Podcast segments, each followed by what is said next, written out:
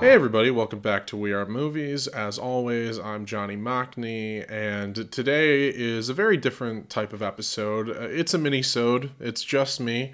I'm not going to spend too much time here, but uh, I just wanted to talk about something a little bit, um, and that is a new phenomenon, uh, the surprise sleeper hit of the summer, a film called Sound of Freedom, um, which is really divisive. Um, uh, to say the least. Um, pretty politically tinged in terms of how it's being talked about, uh, covered, marketed, all of these things. And I just thought this was a fascinating thing that I wanted to look further into. And frankly, after seeing the movie, which I did see, I went to the theaters with a friend of mine and uh, we saw the movie in a mostly packed crowd and um, I just wanted to talk about this in maybe a nuanced way, considering that just everyone who I have seen discuss this movie, I don't think has done it totally right. Um, so, first of all, I, I basically want to say I'm, I'm going to talk about this movie in a few different ways. I want to talk about it just as a movie on its own. I want to talk a little bit about sort of the, the culture war surrounding the movie and um, also about the business behind this movie, um, which is all really interesting. And it all kind of plays into you know itself. They, they all play into each other, all those aspects. So, um, but basically, um, I know usually on the show I, I'm recommending a film. That's not really the case today. Um, I have seen other people, you know, come out and make a video and wholeheartedly say, go see Sound of Freedom. Um, that's not really what you're going to get from me today. But hopefully, uh, whether you hate this movie or you love this movie, you can kind of get something out of this. Um, maybe something informative, maybe something, uh, may- maybe nothing you haven't heard before. I don't know. But basically, um, I didn't know a whole lot going into this movie, so I went to see it, and it opened up a lot of questions for me. And for those of you who are not familiar with Sound of Freedom, uh, this is a movie that just came out this summer. It um, until Barbenheimer uh, this past weekend uh, was really the big hit of the summer, um, and kind of came out of nowhere. So this movie is about uh, a man named Tim Ballard who uh, worked for Homeland Security in the United States, obviously, and um, worked particularly in catching people who were uh, purchasing children on the black market, and um, eventually left Homeland Security uh, to work outside of their jurisdiction so he could actually save children. Um, and in general, in the real life story, save just various victims of human trafficking, whether they be, um, you know, victims of child sex trafficking or, you know, labor, like uh, slavery, things like that, modern day slavery, essentially. Um, the movie itself is not about all of that. The movie itself kind of skews the story to only be focused on um, the children that are victims of sex trafficking. Um, so obviously, I probably should have said this at the beginning of the episode. Um, we're talking about some pretty heavy issues here. So uh, if you want to duck out, now's your chance. Um, I will say that the movie itself is quite tasteful, um, relatively speaking, in terms of how it portrays these things. This is not taken, right? It's not using um, human trafficking as sort of the backdrop to uh, sort of a fantasy revenge type of story with you know choreographed action scenes and stuff like that. Um, at the same time, I don't think this movie's totally safe from being entertainment, um, which is what it is. And um, so, first of all, I want to say the reason this movie is so politically tinged, uh, there, there's sort of this narrative going on that this is a movie that was tried to ba- that Disney tried to bury, and it's finally coming out from a Christian uh, film film distribution company called uh, Angel Studios. And Angel Studios has existed for about two years now. Angel Studios was originally um, a different company uh, and that company VidAngel was sort of from my understanding kind of like a um, streaming service that did like editing on the films based on your preferences. So it would sort of cut down films to make them more acceptable by certain standards for your children, you know, something like that. And um, basically, uh, the company ended up going bankrupt. I guess they were sued uh, for copyright infringement, things like that. But they ended up coming back in the form of Angel Studios. And Angel Studios is um, mostly a streaming service and they produce original content. They really struck gold um, with a television series called The Chosen, uh, which is a TV show about Jesus, uh, which I had heard of before. I had not heard of Angel Studios, but sitting in this movie theater, I saw like four movie trailers before, and they all had the Angel Studios logo at the beginning. And I, my friend and I turned to each other, and we were kind of like, "What is this company? Where did they come from?" Um, but that's sort of the the shorthand of their origin story, and um, basically uh, what happened is uh, they, they did really well with the chosen and it seems that their their general business model is through equity crowdfunding. So people regular people can um, invest their own money into a project and they're guaranteed some type of profit back assuming that the project itself is profitable right? So um, that's what happened with the chosen. Uh, also to my surprise they're the creators of dry bar comedy which uh, is something I've known about forever. I mean, I, I have friends with dry bar specials. Uh, it's you know I've I've discovered great comedians on dry bar specials, but it was only something that really dawned on me that the the sort of the whole model of dry bar comedy is that it is uh, clean comedy for the most part. Like it's not you know R rated comedy, and so that is sort of a huge part of why Angel Studios created that because they are sort of a more uh, conservative, not conservative maybe in the political sense, but conservative like culturally, you know, conservative um, Christian, you know, family oriented company, right? So the story with Sound of Freedom is that this movie was originally supposed to be distributed by 20th Century Fox. And uh, 20th Century Fox as it seems, only had partial distribution rights, like in foreign territories. Uh, but then when Disney bought 20th Century Fox, it was lost in the shuffle. And um, eventually, Angel Studios um, bought the distribution rights to the movie. Um, because this movie was filmed five years ago, and that was something I found out during the end credits of this movie, and I and I'll get to that. But um, basically, they bought the rights to the uh, film uh, to distribute it, and they'd used uh, equity crowdfunding to basically get the movie just distributed, just to pay for marketing and you know distribution to movie theaters, all that kind of stuff. And so, um, through that, it gained a lot of word of mouth, right? A lot of, I mean, this is a built in audience, right? Uh, American Christian conservative audiences. So that's one aspect of this, kind of what has placed this movie where it is in the modern, you know, culture war, kind of. Um, on top of that is the lead actor, who's Jim Caviezel. Jim Caviezel uh, at one time was sort of a you know, an on the rise movie star. He was in like the Thin Red Line. Obviously, his most iconic role is he played Jesus Christ in Mel Gibson's The Passion of the Christ. Um, always been a good actor, in my opinion. Um, he did kind of fall out of Hollywood's good graces, and and I, I'm probably certain part of that is due to the fact that he's an openly kind of right wing Christian guy.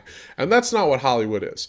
I am someone to say that Hollywood is small c conservative. Like, Hollywood is not a left wing place, it is a culturally liberal place because they are marketing uh, towards general audiences. Uh, they're, you know, it's California. It's just, it's just like you know that tends to be the way things go particularly today right? That's not how it always was in hollywood. There was the time of the mccarthy blacklist all that kind of stuff. But at the end of the day any big industry run by rich people is never going to be a left-wing industry. There are people who resist change and love to maintain their wealth right? So uh, th- th- there weren't a whole lot of um, hollywood celebrities endorsing bernie sanders is what i'm saying. Maybe i can count 10 i'm not sure. But uh, that's besides the point. They are definitely uh, a socially liberal town and you know institution in America. So um, that's probably a huge part of why Jim Caviezel sort of you know saw his career decline and also didn't make certain decisions. He was sort of a gentlemanly uh, actor. Uh, he um, refused to do, you know, to take his clothes off when he did love scenes. That was something uh, early on. Um, whether you find that respectable or not, totally up to you. I don't really care personally, but seems like a nice, principled guy. You know, whatever. Um, but Jim Caviezel, while talking about this film, Sound of Freedom, has very openly endorsed uh, a lot of QAnon stuff, right? Like adrenochrome and all of these kind of out there ideas. And so that is probably one of the biggest reasons for why this film is um, is kind of being talked about the way that it is. There's so many articles from the mainstream media saying, you know, Sound of Freedom is a QAnon movie, all that stuff. The movie itself, I'll say, is not. Uh, this movie particularly is about um, child sex trafficking in Latin America. Uh, it's about this very specific story. Um, the movie is surprisingly apolitical, I would say, in terms of the the script and you know what what actually happens in the film. You could maybe make the case that there's this sort of Dirty Harry esque you know anti-system anti-government take with him um, with tim deciding to leave um, homeland security and kind of work outside of their jurisdiction. You of course can make that point but that's not a, like i just cited dirty harry one of the most popular you know cop movies ever made. This is not a particularly right-wing movie in that way right?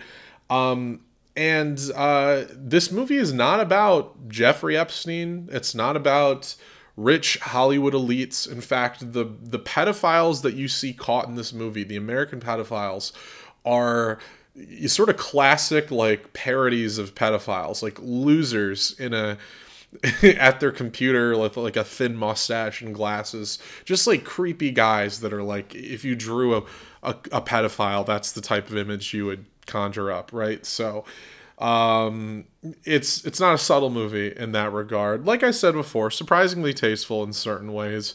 I would say as a film, it's not very good. Um, in other cases, this is not a movie that would be released to theaters, in my opinion. I think that had 20th Century Fox not been bought by Disney, um, this probably would have gotten some distribution in some theaters, um, but mostly would have been a direct to DVD uh, case. Um, and um, and if you look at Jim Caviezel's recent track record, that pretty much is the case. I can't remember the last time I saw him in a theatrically released film. Right? He's not one of those huge bankable actors uh, anymore.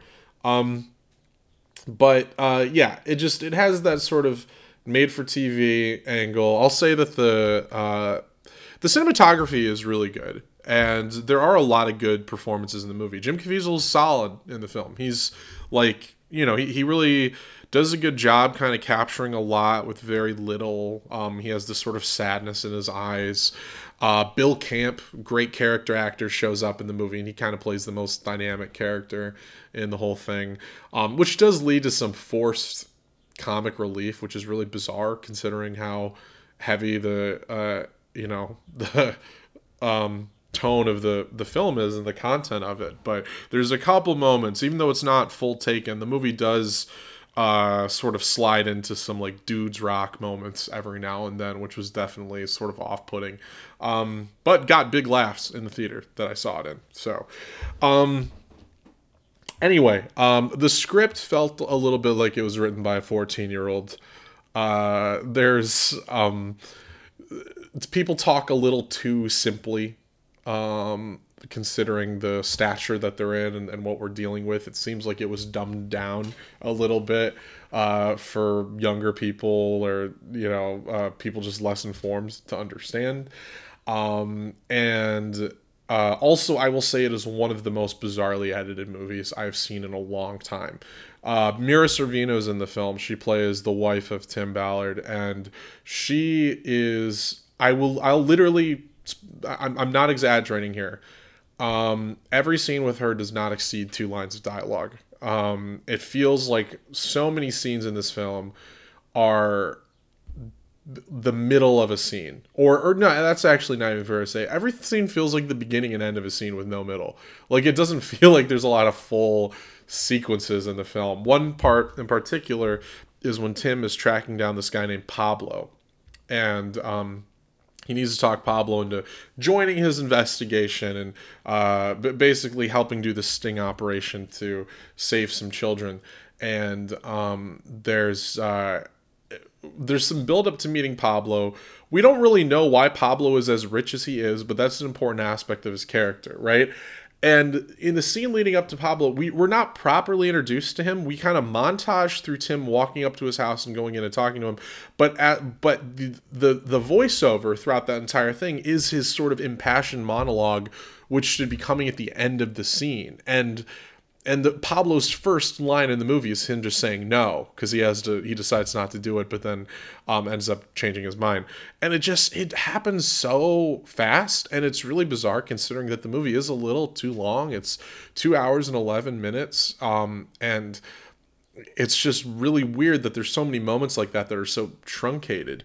Um, and constantly made me not quite sure how to feel like I, I kept kind of resetting and trying to settle into what the movie was doing next.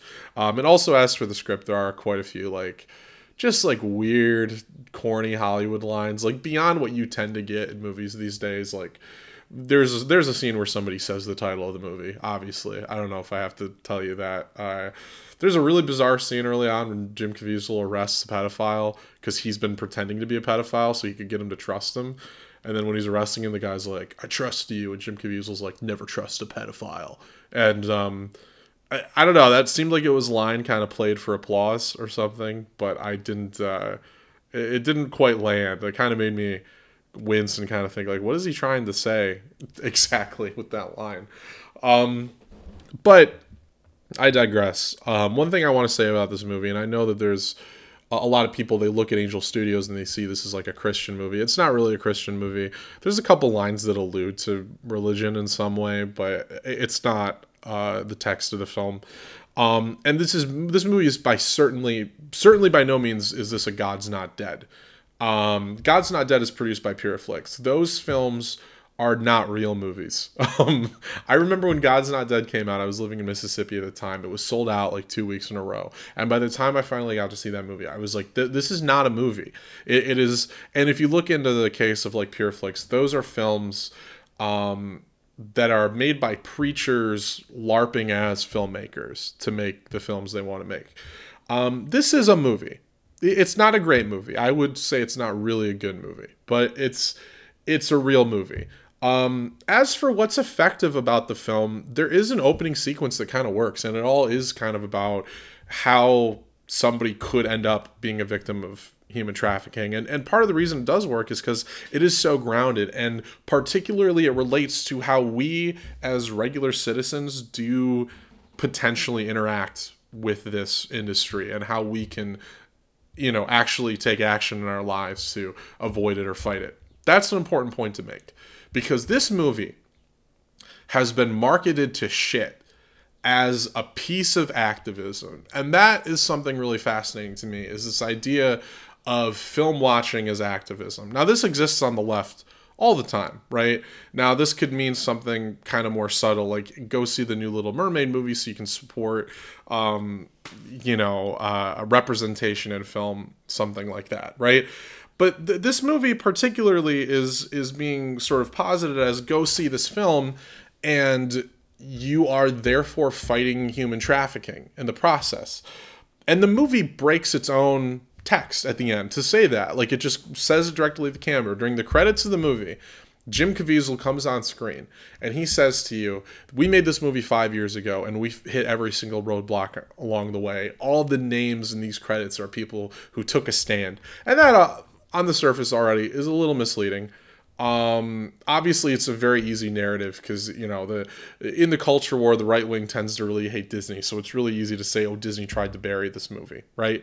Um, but that's not. Uh, it's it's sort of uh, it's it's definitely being a little selective with language and with facts, but um, regardless, they say then there this is it sort of puts this this feeling on the movie. This is the movie they didn't want you to see. This is what the elites didn't want you to see, right? Um, and for the record, this is not an anti-conspiracy podcast. I want to make that clear. This is not a podcast that that is like denying the existence of um, you know pedophilic elites in any sense in the United States or wherever um, who also you know partake in human trafficking. Jeffrey Epstein was a real guy, right? He probably did not kill himself. This is all out in the open you know, whatever. That's not what this movie is about. Um, although it's what the movie is kind of positing itself to be about. So anyway, during uh, Jim Caviezel's speech at the end, um, he then shows you a QR code and he asks you in the audience to scan the QR code after talking very passionately about how this movie's about a very important message. This is about the children. It's not about me. It's not about Tim Ballard. It's about the children. And then you know, he gives you this QR code, and my first thought is like, oh, maybe this is to get more information or to donate to Tim Ballard's nonprofit, which is a real thing, right? Um, and so, uh, but then he goes on to explain if you scan this uh, QR code, it, you'll buy more tickets for the movie, and that's it. And that to me is the single worst part of this movie is the very cynical way that it markets itself by taking advantage of the fact that so many people in middle America just feel so helpless to changing anything, uh, particularly these really big politically charged things, you know, and making it seem as though seeing this movie is doing your part. And that's kind of like you know you see it on the left too but this is a good example of this sort of happening on the cultural right right? Is this idea that seeing a movie is gonna change anything. Um and it's a it's a genius marketing strategy it genuinely is and the movie has raked in a ton of money for this like i said it's an independent production and for all things considered it is a good looking movie it doesn't look as cheap as it is. It was made for $14.5 million in the box office to this day, and it's still running in theaters, it has made $124.4 million. This is a certified uh, summer hit, right? Um, and uh, a huge part of that is because of the Pay It Forward campaign. Because if you scan that QR code, you can buy these tickets, which are sort of like pending coffees at like a, a, uh, a coffee shop where you can like pay for a coffee and then a homeless person can come in and redeem it or something like that. And that's the case with this movie is that people are paying it forward, buying these redeemable tickets so other people who would otherwise not pay for a ticket to the movie can buy it, can get a free ticket and go see it and spread the word, I guess. So, um it's genius, I got to say. I don't I don't know. I think I think you have to uh you kind of got to take a step out for a second and realize what is really happening here and what this is as a marketing strategy. Um, and, and in a way, I respect it. In a way, I'm kind of appalled by it. Uh, this is not a podcast undermining uh, human trafficking as a real threat, obviously. Um, and I'm not going to be the guy here to tell you how you can fight it yourself. Um, but I think part of the reason the opening of the scene of this movie is so effective is because it does kind of, it just plays into regular everyday life and knowing the signs of what human trafficking looks like in order to avoid falling into it, you know, things like that. Um, I'm not here saying that Tim Ballard is not a real hero. It is a fact that Tim Ballard, what's documented in this movie, to a certain extent. Obviously, it's a fictionalized movie. There's sort of a whole additional third act that, to my knowledge, never really happened. Um, but um, as it seems, really did carry out real sting operations. Now, there is controversy around Tim Ballard. Um, he also seems to have embraced some of the um, uh, QAnon um, beliefs um, and uh, also. Um, he I, I, guess there's been some controversy over how he's conducted his sting operations. That's up to you to look into. That's not me. That's not i'm not here to i'm not here to either bolster or slander the guy. That's just the, the extent of my knowledge about him. So Um, but uh, use your own knowledge. One thing, my friend who I watched the movie with, he looked into the true story a lot. And uh, one thing is, Tim Ballard, the real Tim Ballard, kind of talked about how he wanted to come home. He didn't want to do the sting operation, and it was his wife who encouraged him uh, to go back out there. And part of the thing was they're um, devout Mormons. And she said, I don't want you to risk my salvation. And so it was sort of her religious. Um, you know her religion that pu- pushed him back and uh, that honestly is like a fascinating part of the character. You would never know that watching the movie because Mira Sorvino's barely in it.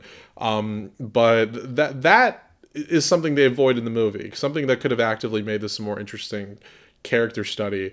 They they avoid to make him you know more of a, a Jesus Christ figure, more of a, just an all around good man, a good hero, and that's all he is, uh, which makes it a more one dimensional film. So.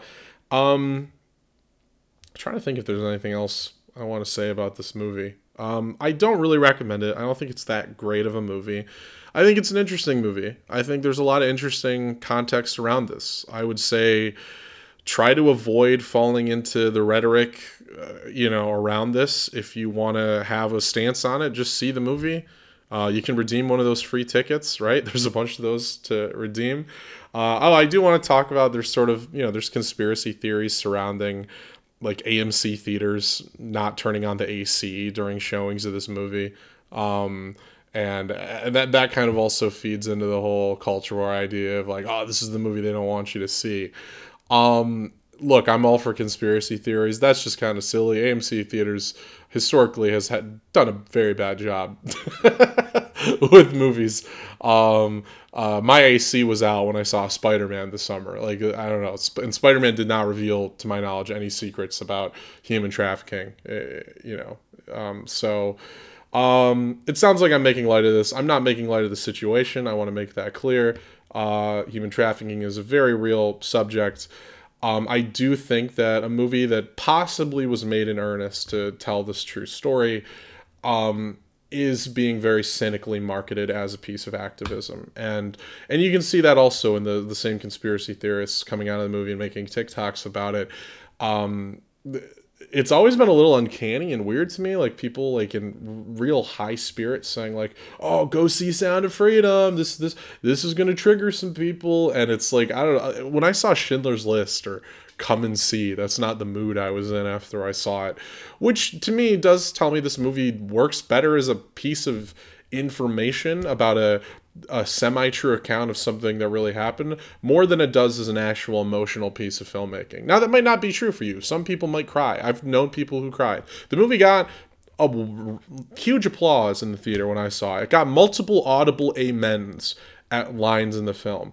Um, and it was a diverse crowd. This was not rednecks, right? Entirely. It wasn't just all one type of person. There was um, a huge age range, different colors of people. Uh, so you can't 100% just throw this on, you know, one group, really. It's why it's kind of a phenomenon. So, um, yeah, that's all I'll have to say about the movie. If you're interested, go see it. If not, don't. Um, but that's my take on it that is as much information as I really have. Oh, one interesting thing I also learned from my friend uh, the real Pablo uh, character was actually Glenn Beck in real life, apparently. So um, he, he made a point to me. He said it's what's fascinating is sometimes. Uh, you know what we might consider to be like right wing or like uh, super religious loons. Uh, sometimes as a result of that, they do do good things, and uh, I don't know, man. Maybe maybe they do. I'm not here to look. This is not a political podcast. I'm not here to sway you one way or the other.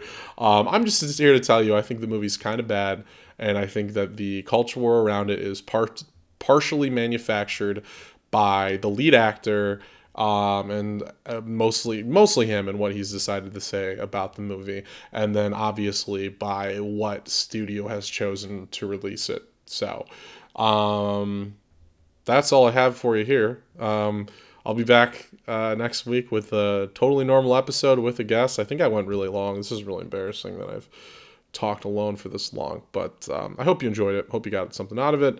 And um, I've linked information to Tim Ballard's Real Nonprofit in the description of this. If you really want to help his cause, Uh, and and uh, like I said, I'm not promoting him. I don't know everything about the controversy surrounding him, but uh, if you want to actually read up on the real uh, nonprofit, uh, that is there for you. If you're looking for better movies about the subject, you were never really here with Joaquin Phoenix is a film about human trafficking um, by Lynne Ramsay, which is a really good film.